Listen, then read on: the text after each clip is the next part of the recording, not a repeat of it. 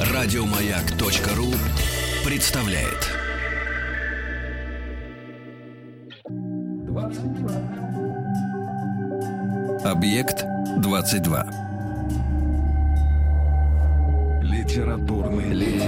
Литературный Нобель.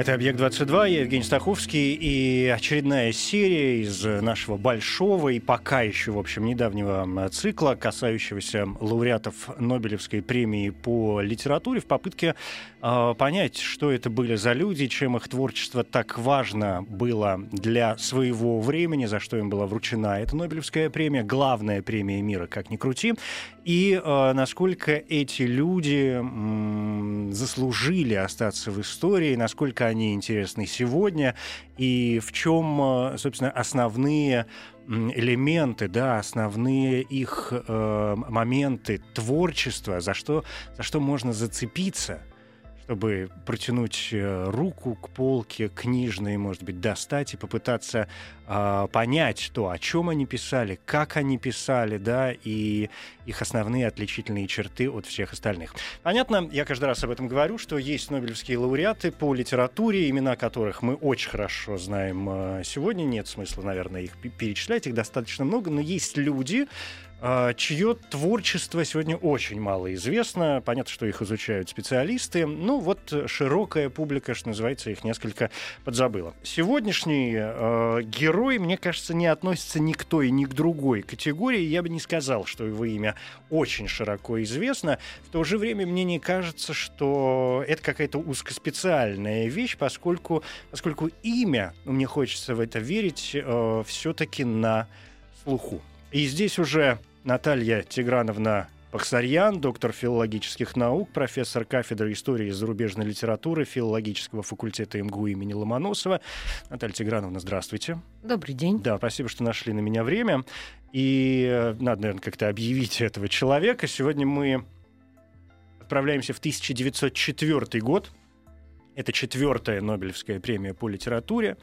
Она уникальна в некотором роде. Во всяком случае, это первый случай в истории Нобелевской премии, во всяком случае, по литературе, когда премия была вручена сразу двум авторам, а не одному. У меня была сначала мысль как-то уместить их обоих в одну программу, потом подумал, что, наверное, каждый из них заслуживает отдельного разговора. И сегодня такая первая часть 1904 года, французский, прованский, да, поэт и филолог Фредерик Мистраль. Нобелевская премия 1904 года. Первый вопрос, кстати. Фредерик Мистраль. Я вычитал как-то, что вроде как он сам, и вообще, если говорить о прованском языке или о провансальском, как, кстати, будет правильнее? Провансальский. Так вот, учитывая особенности провансальского языка, что сам Мистраль называл себя даже не Фредерик, да, вот с «к» на конце, а просто Фредерик. Если читать это правильно. Ну, это он придумал. Это он как бы стилизовал свое имя под провансальское, хотя Фредерик вполне употребляется и в провансале. Вообще, надо сказать, что, как пишет он в воспоминаниях, мама-то его хотела назвать Нострадамусом. Ух ты! Потому что Нострадамус на самом деле из Прованса. Но Кюре сказал, что это имя не подойдет, оно не существует в святцах. Поэтому он стал Фредериком, и вот он придумал себе это Фредери, а Мистраль, его фамилия, которая означает одновременно и распространенный в Провансе ветер, да, сухой, холодный, сильный, он оказался... Это слово, эта фамилия оказалась, в общем-то, достаточно счастливой, потому что потом, в 1945 году, Габриэль Мистраль, чилийская писательница, которая взяла псевдоним от Мистраля, ей тоже дали Нобелевскую премию. Так что вот... Так что Мистралей в истории Нобелевской премии аж двое. Только один настоящий, потому что это его настоящее, да, имя и фамилия. А Габриэла Мистраль, она как-то по рождению... Ну, мы доберемся до нее и скажем об этом в свое время, когда дойдем до Нобелевской премии 1945 уже года, уж это будет, видимо, достаточно нескоро. Но, тем не менее, ежели я вас попрошу, может быть, не в подробностях, конечно, да, а в двух словах, если это возможно, кто этот человек, что, какое-то происхождение, если это важно для понимания его творчества. Да, это безусловно важно. Это, безусловно, важно, потому что он родился в Провансе, и он практически всю жизнь прожил именно в Провансе, в тех небольших и больших городах, где, которые относятся к Провансу. Он приезжал несколько раз в Париж, и это все. То есть это человек, который не путешествовал много по свету. Плюс к тому, он родился в зажиточной крестьянской семье, где говорили на провансальском языке, где очень хорошо знали провансальские обычаи. Вообще в этот период, нужно сказать, по подсчетам исследователей, 72%, а в некоторых областях даже 90% жителей Прованса говорили на провансальском. Они праздники справляли характерные для Прованса, они обычаи сохраняли. Так что то, где он вырос, очень важно. И также важно то, как он относился к тому, что его окружало. Он с огромным любопытством, с огромным интересом относился и к этим песням, и этим праздникам, и этим обычаям. Он очень любил этот язык, и когда он направился в школу, где, надо сказать, учился он не то чтобы плохо, он просто убегал из школы одной, из сельской школы одной убегал. Нередкий случай среди лауреатов Нобелевской премии, кстати, будущей. Он говорил, что он любил копаться в Роне, он любил рыбалку, он любил, значит, всякие проказы. Вот, отец его за это очень сурово наказывал, отправил в другую школу, а потом, после того, как он закончил, еще отправил его в Авиньон, чтобы он там учился праву. И, надо сказать, он научился. Он даже получил диплом, он, так сказать, написал диплом очень неплохой, но не стал адвокатом и не стал заниматься этим. Хотя вот в нашем издании его главные поэмы Наталья Кончаловская говорит, что он, в общем, не человек литературы. Вот это не так, потому что на самом деле он читал много. И он очень хорошо знал всю литературу, и классическую, которую изучали в классах, да, то есть это древние, античные авторы, это классики французской литературы, и, конечно, знал современную, и Жорж Санд, и Гюго, и Ламартин, который потом им восхищался, и многие-многие другие. Современное, него, да, вот здесь надо пояснить, что родился Фредерик Мистраль в 1830 году, поэтому... когда мы говорим о современниках, надо понимать, какого уровня современники. Да, 40-е, 50-е годы, это 30-е годы, да, вот все эти поэты, писатели были ему интересны, но он, надо сказать, упорно писал с самого начала на прованском, сочинял. И вот его примирило как раз со школой, со второй школой, то, что появился Жозеф Руманиль, его учитель, который его был на 10 лет старше, и который с огромным удовольствием обнаружил, что этот юноша пишет, этот мальчик еще пишет на провансальском языке, и, в общем, поощрял это, а затем они вместе стали филибрами. Сейчас мы дойдем до филибров. То есть первое, насколько я понимаю, то, что мы можем для себя уяснить, что Фредерик Мистраль, по большому счету, такой автор, поэт, да, все-таки в первую очередь поэт, национальный. То есть если бы мы... Но национальный не французский в целом, а именно национальный поэт Прованса, как если бы в России, например, вдруг... мы бы говорили, например, о выдающемся авторе, который был бы россиянином по там, паспорту, месту рождения и так далее, но, например, жил в Чувашии и писал на чувашском, например, языке и добился каких-нибудь невероятных успехов на этом поприще, и мы бы называли его, да, российским, как Мистраль называем, да, французским, но в то же время чувашским, да, там, поэтом, писателем. Знаете, и так это далее. Так или не так? Не так, потому что, надо сказать, что Ведь Прованс не только стал частью Франции, да, но остался, в общем-то, такой областью, такой провинцией, что по-французски тоже звучит «Прованс», вот, где очень многие сходятся традиции культурные. Сначала там были греки, потом во II веке появились римляне, потом, значит, появились уже, собственно, провансальцы, да, и там рядом была Каталония. Надо сказать, что, значит, раньше в Прованс ходил и Лимузен, который теперь не считается этой провинцией. Но дело даже не в этом, не в том, что это связано, и никогда не было, ну, я бы сказала, такой федерации, да, это была провинция, но не некая отдельная там республика, пусть даже автономная. Которая впитала в себя вот эту массу культура, которая в первую очередь впитала в себя массу культур, да, массу которые культур, вы перечислили. Да, в том числе и... А дело, почему я не вполне с этим согласна, потому что, и это почувствовали сразу современники Мистраля, и в частности Лемартин, который его совершенно восторженно встретил, он написал о том, что это не поэт окситанский. Ну, Окситания — это вот как раз юг Франции, да, Прованс. Вот. Это поэт всей Франции. Это Гомер, да, Гомер, как он говорит, сельский, Гомер, так сказать, вот, народный, но представляющий всю Францию. Он полагал, что его достоинства поэта, они, так сказать, не сводятся к региональным достоинствам. И это правда. И сам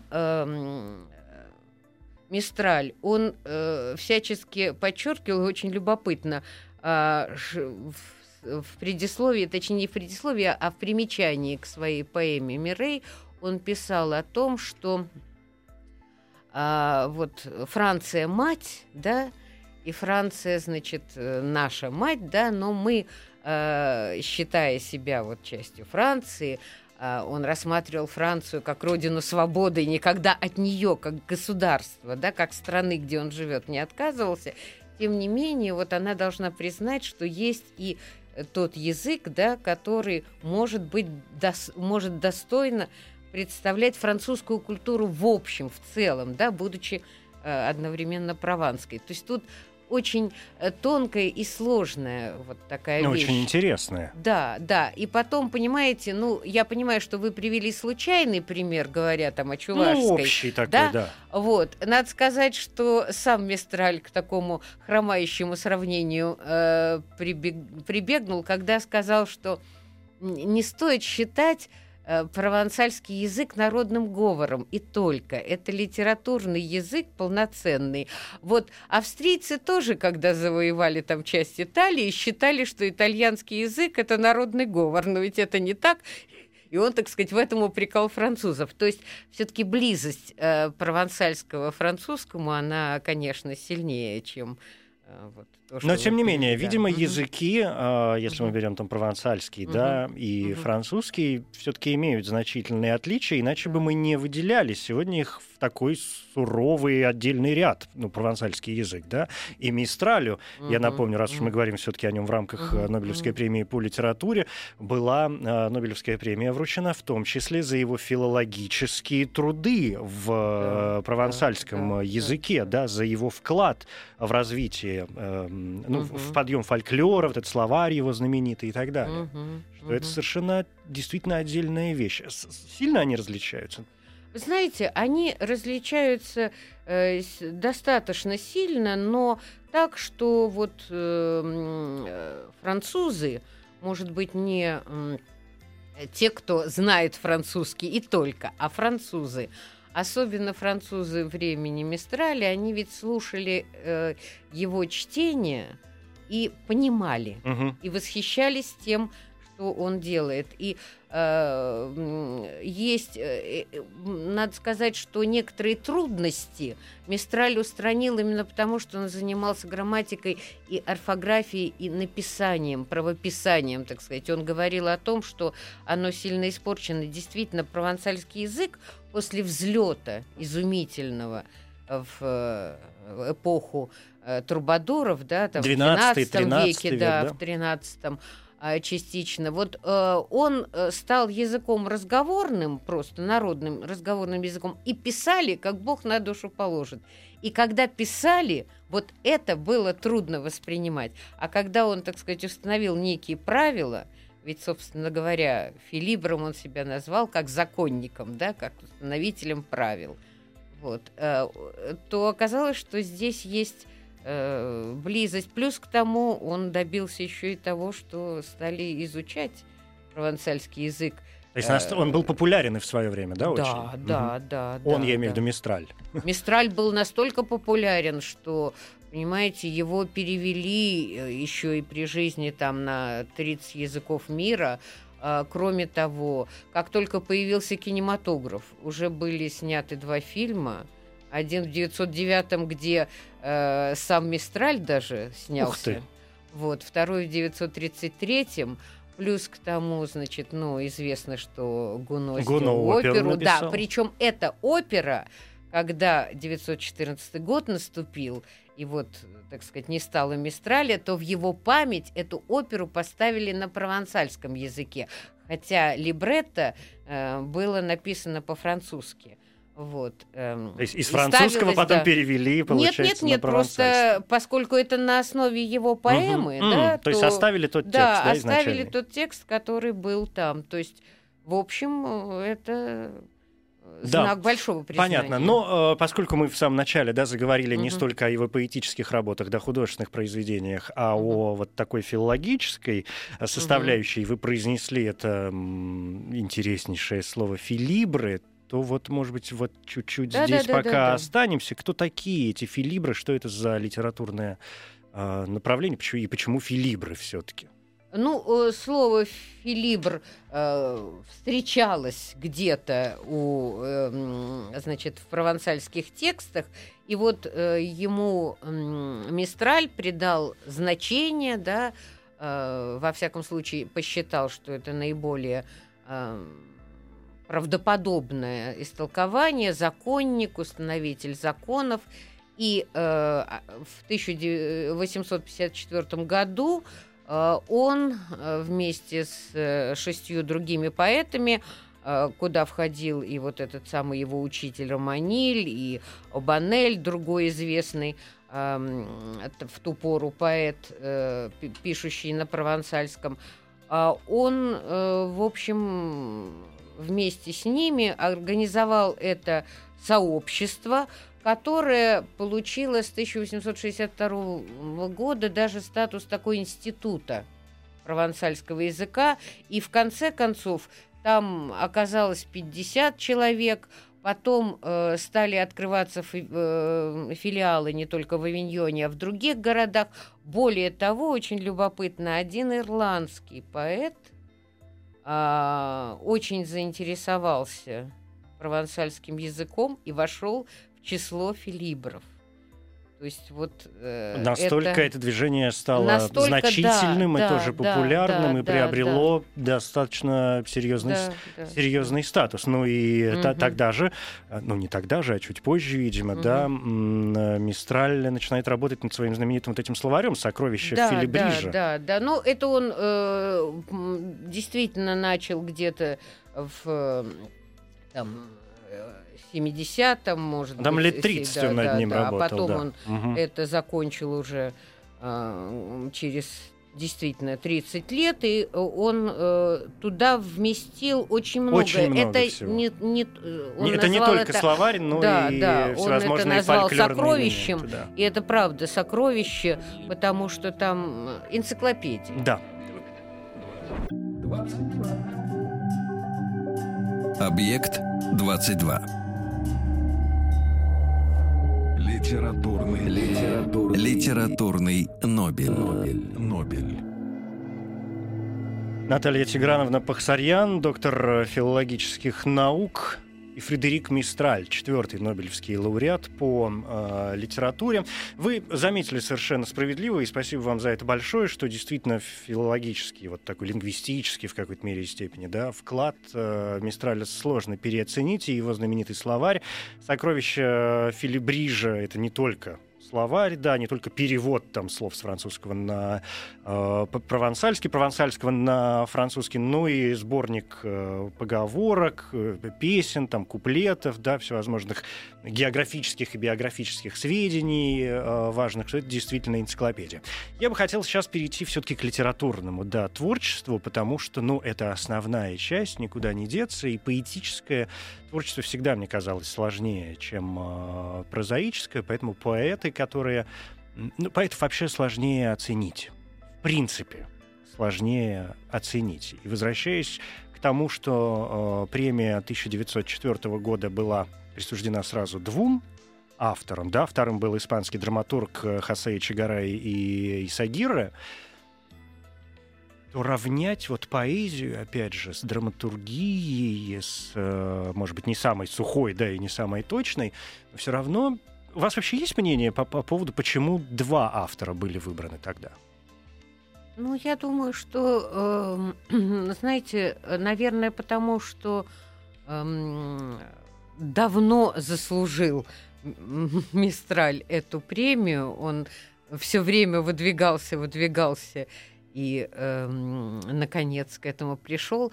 А во-вторых, потому что и у того и у другого нашли, очевидно, какие-то сходные положительные качества. Эти сходные положительные качества были связаны со свежестью воссоздания народной жизни, вот как об этом говорилось во время, так сказать, церемонии Нобелевской премии. И сочли возможным. Плюс тому, наверное, голосование распределилось поровну и, наконец, так сказать, они сошлись. Но я думаю, что близость была здесь именно в том, что оба они в разных жанрах добивались одного и того же и добились. И надо сказать, что ведь не просто поэзия у Мистраля, а это удивительная вещь. Он создал провансальский эпос. Ведь Прованс, замечательный Прованс, в XII веке там, и чуть дальше, да, он ведь не знал эпоса. Он знал лирику. Но если мы возвращаемся к тем средневековым опусам, да, трубадуры, которых вы вспомнили, и так далее, но мы же все помним, что это такое все, это песенки, пасторальная поэзия, да, любовная какая-то, может быть, лирика. И это лирические жанры. А эпоса не было. Он создал, во-первых, эпическую поэму. Именно поэтому на его доме висит вот эта доска со знаменитыми словами. Мы говорим Мистраль, как говорим Гомер. Да, в 40-й литературной беседе, которую написал Аля Мартин, и которую он посвятил именно поэме, он написал... Первые слова его были такие пафосные. «Сегодня я хочу поделиться с вами хорошей новостью. Родился великий эпический поэт». Вот великий эпический поэт, человек, который создал эпическую поэзию. И это эпическая поэзия гомеровского масштаба, непросто. А это, на самом деле, действительно непросто добиться такого вот впечатления большого, значительного эпоса. Ведь эпическая поэма всегда соблазняла многих поэтов после Средневековья и после античности. Все хотели... стать создателями великих эпических поэм вроде Вергилия. Кстати, в Мирей именно 12 песен, как в «Энеиде». Вот, и больше 6000 стихов и 778 строф. Это главное его произведение все-таки? Это его самое признанное произведение, хотя... так сказать, литературоведы-знатоки время от времени говорят, нет, вот самое интересное — это, допустим, поэма Роны, нет, самое интересное — это его Нерто и так далее. Но действительно именно Мирей стала самой главной поэмой, еще и потому, что он ведь сумел здесь создать вот эту историю любви двух молодых людей, которую встраивают в ряд вечных образов. Там Ромео и Джульетта. Да, но не, там же да, мезальянс, да, в общем, да, тоже. Да, да. Да. Ну, неважно, но вот эта вот любовь, да, молодых Дафнис и Хлоя, там нет ни мезальянса, ни чего-то, или Поль и Виргиния. Но, как заметил один из проницательных читателей, и только у Мистраля на первом месте стоит женщина. То есть Мирей и Винцент, а не наоборот. Так что в этом тоже его заслуга. Это прекрасно. Опять же, встречается, ну, в русском варианте принято говорить Мирей, да, вот как вы сказали, хотя я встречала написание Мирейо. Мирейо. Да. Дело в том, что в провансальском языке, и за это как раз Мистраль критиковал французский, в провансальском языке более подвижное ударение. И это Мирейо. Не всегда на последний слог, да, да, как во Франции. Да, не всегда, да, да, да. Поэтому Мистраль говорил... Он, кстати, повторял, варьируя то, что говорил давно некий трубадур, точнее, автор поэтики трубадуров, который говорил лимузенский язык, ну, имелось в виду именно провансальский, тогда лимузен был в Провансе, он подходит для поэзии, а французский язык подходит для прозы. Ну, Мистраль говорил жестче. Значит, французский язык подходит для точных наук и философии, а вот провансальский язык подходит для поэзии именно вот в силу такой живой подвижности, в том числе и связанной с ударением. Хотя Гюго нас активно пытался, да и до сих пор пытается уже исторически в этом переубедить. Да, конечно, и надо сказать, что он, в общем, несмотря на известное, увы, Гюго, наш великий поэт, да, тем не менее он действительно очень большой поэт Гюго, и надо сказать, что он близок к Мистралю, близок в том, что, как и Мистраль, он очень внимательно относится к форме, к разным формам строфическим.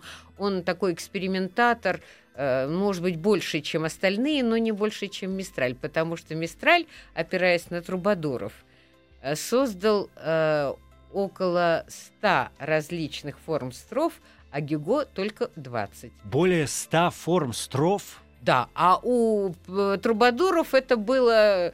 любимое занятие. Ну, это понятно, но то, когда было, а здесь-то да, пойди да, уже да, составь. Да, ой, да, да, да. Но теперь становится все понятно.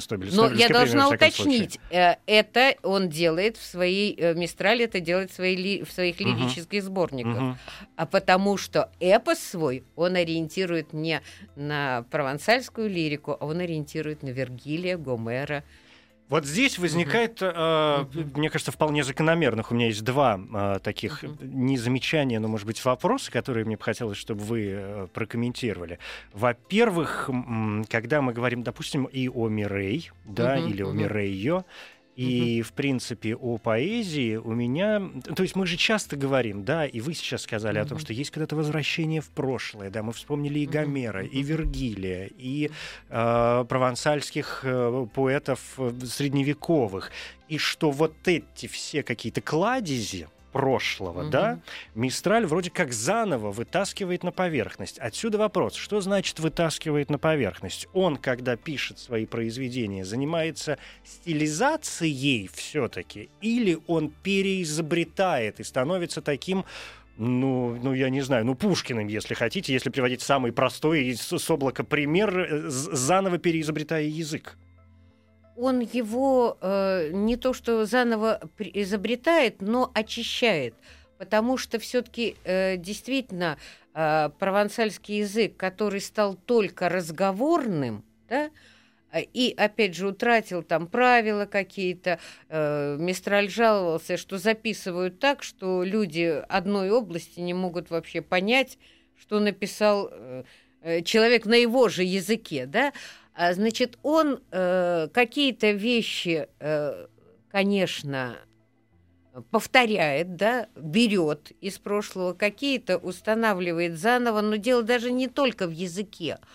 он создает описание современного ему Прованса, сохранившего вот эти вот все традиции. То есть его история – это история как бы вот сегодняшней жизни этих крестьян, этих рыбаков, да, плетельщиков корзин. То есть это не просто история, да, сюжетная, да? Это целый пласт, это панорама. Это панорама, где описываются и праздники, и будни, и типы отношений внутри семьи, да, и формы любви, которые существуют, и поверья разные. Там есть и колдовство, там есть и чудесное, так сказать, спасение Винцента, которого... Одного из главных героев, да. Да, влюбленного в Мирей.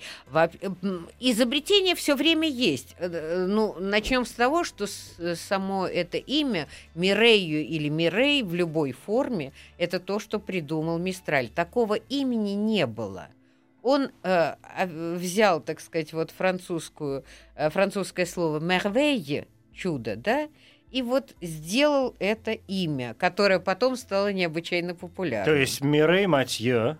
Да. Не будь Мистраля, звалась бы как-нибудь иначе. Она бы звалась бы как-нибудь иначе, совершенно верно. Вот, здесь второй вопрос, который тоже я очень хочу, чтобы вы прокомментировали. По моим ощущениям, когда мы говорим о вот этих пластах, панорамах, да, возрождении каких-то элементах, сбору всего этого в одно большое полотно, у меня возникает ощущение, что Мистраль, по большому счету, это такая...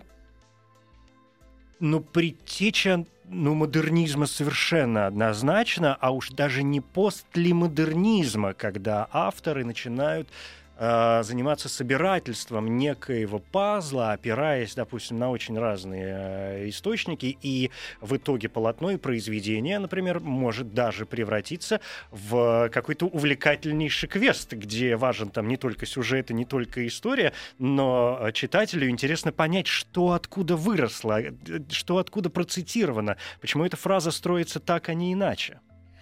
Это соблазнительная, но... Соблазнительная версия, да, правда? Да, но неверная. Неверная вот почему, потому что, конечно, постмодернизм играет различием, да, вот он, так сказать, компонует так, чтобы было видно, что это составлено, а ведь Мистраль, он не цитирует, он органично, во-первых, говорит на этом языке, вот он его оживил, и он на нем заговорил. Не цитируя какие-то образы и фразы, а описывая то, что сохранилось в жизни, да, не повторяя поэтические тексты. Угу. Он их пишет новые. Но я поэтому и говорю, да? Что это такая предтеча. Да. Это предтеча, может быть, модернизма, но во всяком случае знатоки говорят, что Малларме многому всё-таки научился у Мистраля, да. А вот я не говорю о том, что, понятно, что Альфонс Дуде, который тоже был из Прованса, хотя писал по-французски о провансальцах, он вдруг решил попробовать писать на провансальском языке. Это другое. А Малларме ничего этого не делал. Но он прислушивался к поэзии Мистраля и нечто у него, так сказать, заимствовало.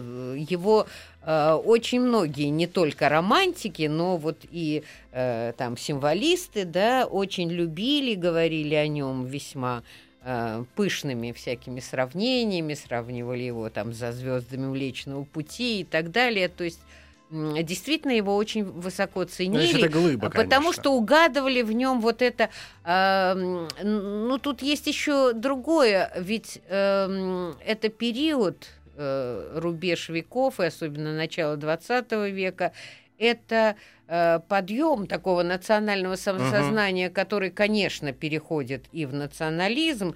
И вот надо сказать, что там, скажем, Морис Баррес, да, он считал, что Мистраль ему очень важен. Не говоря уж обо всем остальном, да. Литературный Нобель. Продолжая разговор о Фредерике Мистрале, четвертом лауреате Нобелевской премии по литературе, это 1904 год, Наталья Тиграновна, ну, я не могу не вспомнить еще о такой вещи, ну, поскольку мы говорили о Мирейо, понятно, что вы, филологи, литературоведы, можете спорить, какое произведение главное, но, видимо, Мирей все-таки остается главным, как ни крути, по крайней мере, самым популярным, о чем, может быть, говорит еще и тот факт, что ведь в 1920, по-моему, году, что довольно-таки не часто случается вообще, в Сент-Мари-де-ла-Мер был поставлен памятник не Мистралю, а памятник Мирейо. Да, памятник герою, героине литературного произведения. Почему она стала столь важной для народа? Потому что действительно воплощение такой любви, чистоты, нежности, да, и Прованса, в общем. И Прованс. Да, то есть она стала символом национальности, символом региона, по большому счету. Да, конечно. Что с русскими переводами? Ну, вот как раз русский-то перевод, это перевод только его поэмы «Мирей», хотя нужно сказать, что ею интересовался и Сологуб, как известно, но текст этот неизвестен, да, и не опубликован. И Иннокентий Анненский перевел такую песню, можно сказать, даже «Магали» из этой поэмы, потому что она действительно стала песней, исполняется на народные мотивы, и один из композиторов придумал другую мелодию ей. И, наконец, Наталья Петровна Кончаловская, вот она в своих воспоминаниях говорит... Это жена Сергея Михалкова, я напомню. Да.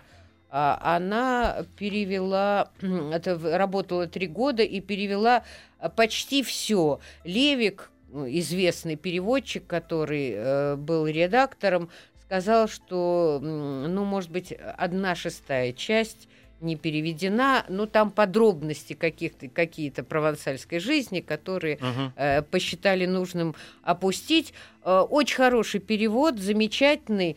Вот. И если позволите, я хотела бы... Да, я очень позволю и с удовольствием, но чтобы закрепить это... То есть, подождите, у нас до сих пор нет полного перевода?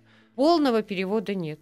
2015 год, Наталья, у нас нет полного перевода Мирейо. Да, при том, что в 2014 была годовщина смерти, в 2004 столетие... И у нас до сих пор нет полного перевода на русский язык? Нет. Слушайте, вы меня сейчас в самое сердце вообще убили. Ну, там на самом деле немножко осталось, вот, а то, что есть, очень хорошо. А я все-таки хотела бы вам прочитать фрагмент, вот как перевел Магали Анинский и как перевела его Наталья Петровна Кончаловская. «Юноша, Магали, моя отрада, слышишь, льются звуки скрипки, эта тихая абада ясно ждет твоей улыбки, небеса в лучах синеют, много звезд там золотых, но взгляни, и побледнеют звезды в блеске глаз твоих, Магали, не пленит меня собою песнь твоя, что шум ветвей, лучше рыбкой золотой я уйду в простор морей». А вот как это перевела Кончаловская. «О, Магали, моя отрада, головку за окном не прячь. Тебе играют серенаду и тамбуринщик, и скрипач. А ветер стих, легла прохлада, сияет в небе звезд плеяда, но звезды эти все бледней красы твоей. За шорох веток по ошибке я серенаду приняла. Угрём я, извиваясь гибко, в морской воде спущусь до дна. О, Магали, коль станешь рыбкой и унесет тебя волна, то рыбаком могу я стать тебя поймать». Надо сказать, что строфику Кончаловская выдерживает, но она допускает неточность рифмы, которую не допускает Мистраль, потому что ведь рифма — это завоевание Прованса. Как известно, еще Пушкин сказал, где родилась рифма? Под небом Прованса, да, на юге. Вот действительно именно эта примета рифмования поэзии родилась там, и Мистраль старался очень четко давать точную рифму. То есть у него, вот обратите внимание, такие народные, как будто бы, да, истории, фольклорная такая атмосфера, но это сделано мастерски. То есть это не ну, любительская поэзия, да, это высокая литература.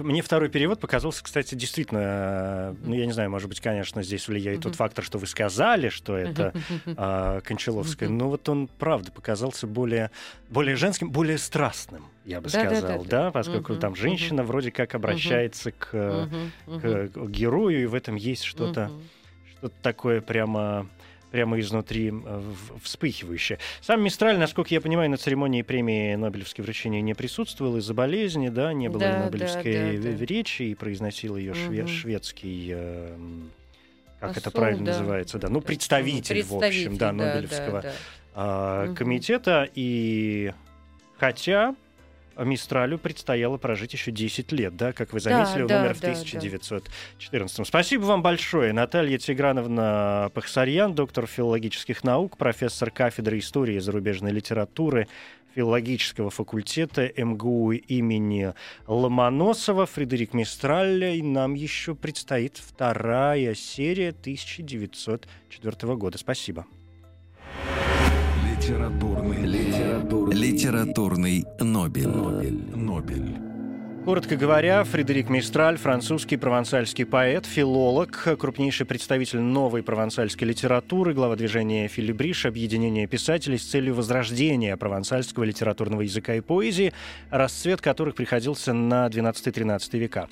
Годы жизни 1830-1914, наиболее известные труды: сельская поэма «Мирейо», поэма «Роны», словарь «Сокровища Фелибрижа», помимо собственного перевода слов провансальского языка на французский, включал географические сведения и биографии, пословицы и поговорки, народные песни и афоризмы. На русский язык, среди прочих, его переводили Иннокентий Анненский, Иван Бунин, Федор Сологуб, тут судьба неизвестна, и Наталья Кончаловская. Мистраль — четвертый лауреат Нобелевской премии по литературе. Это 1904 год. Тогда премия была впервые вручена сразу двум авторам. Вторым был испанский драматург Хосе Эчегарай и Эйсагирре. Мистраль получил премию с четвертой попытки. Его номинировали все прошлые годы с момента основания премии. Среди номинантов 1904 года были, в частности, Морис Метерлинк, Генрик Сенкевич, Лев Толстой, Анатоль Франс, Генри Кипсон, Сельман Лагерлев и Редьярд Киплинг. Уникальность премии Мистраля в том, что язык, на котором он писал, не является государственным. Сам автор на церемонии не присутствовал из-за болезни, не было и Нобелевской речи. Премия Фредерику Мистралю вручена с формулировкой «за свежую оригинальность и правдивую вдохновенность его поэтических произведений, которые точно отражают природу и дух его народа, а кроме того, за значительные труды по провансальской филологии».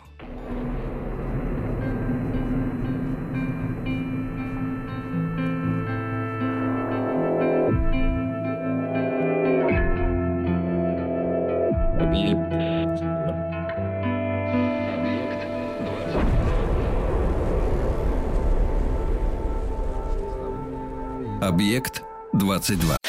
Еще больше подкастов на радиомаяк.ру.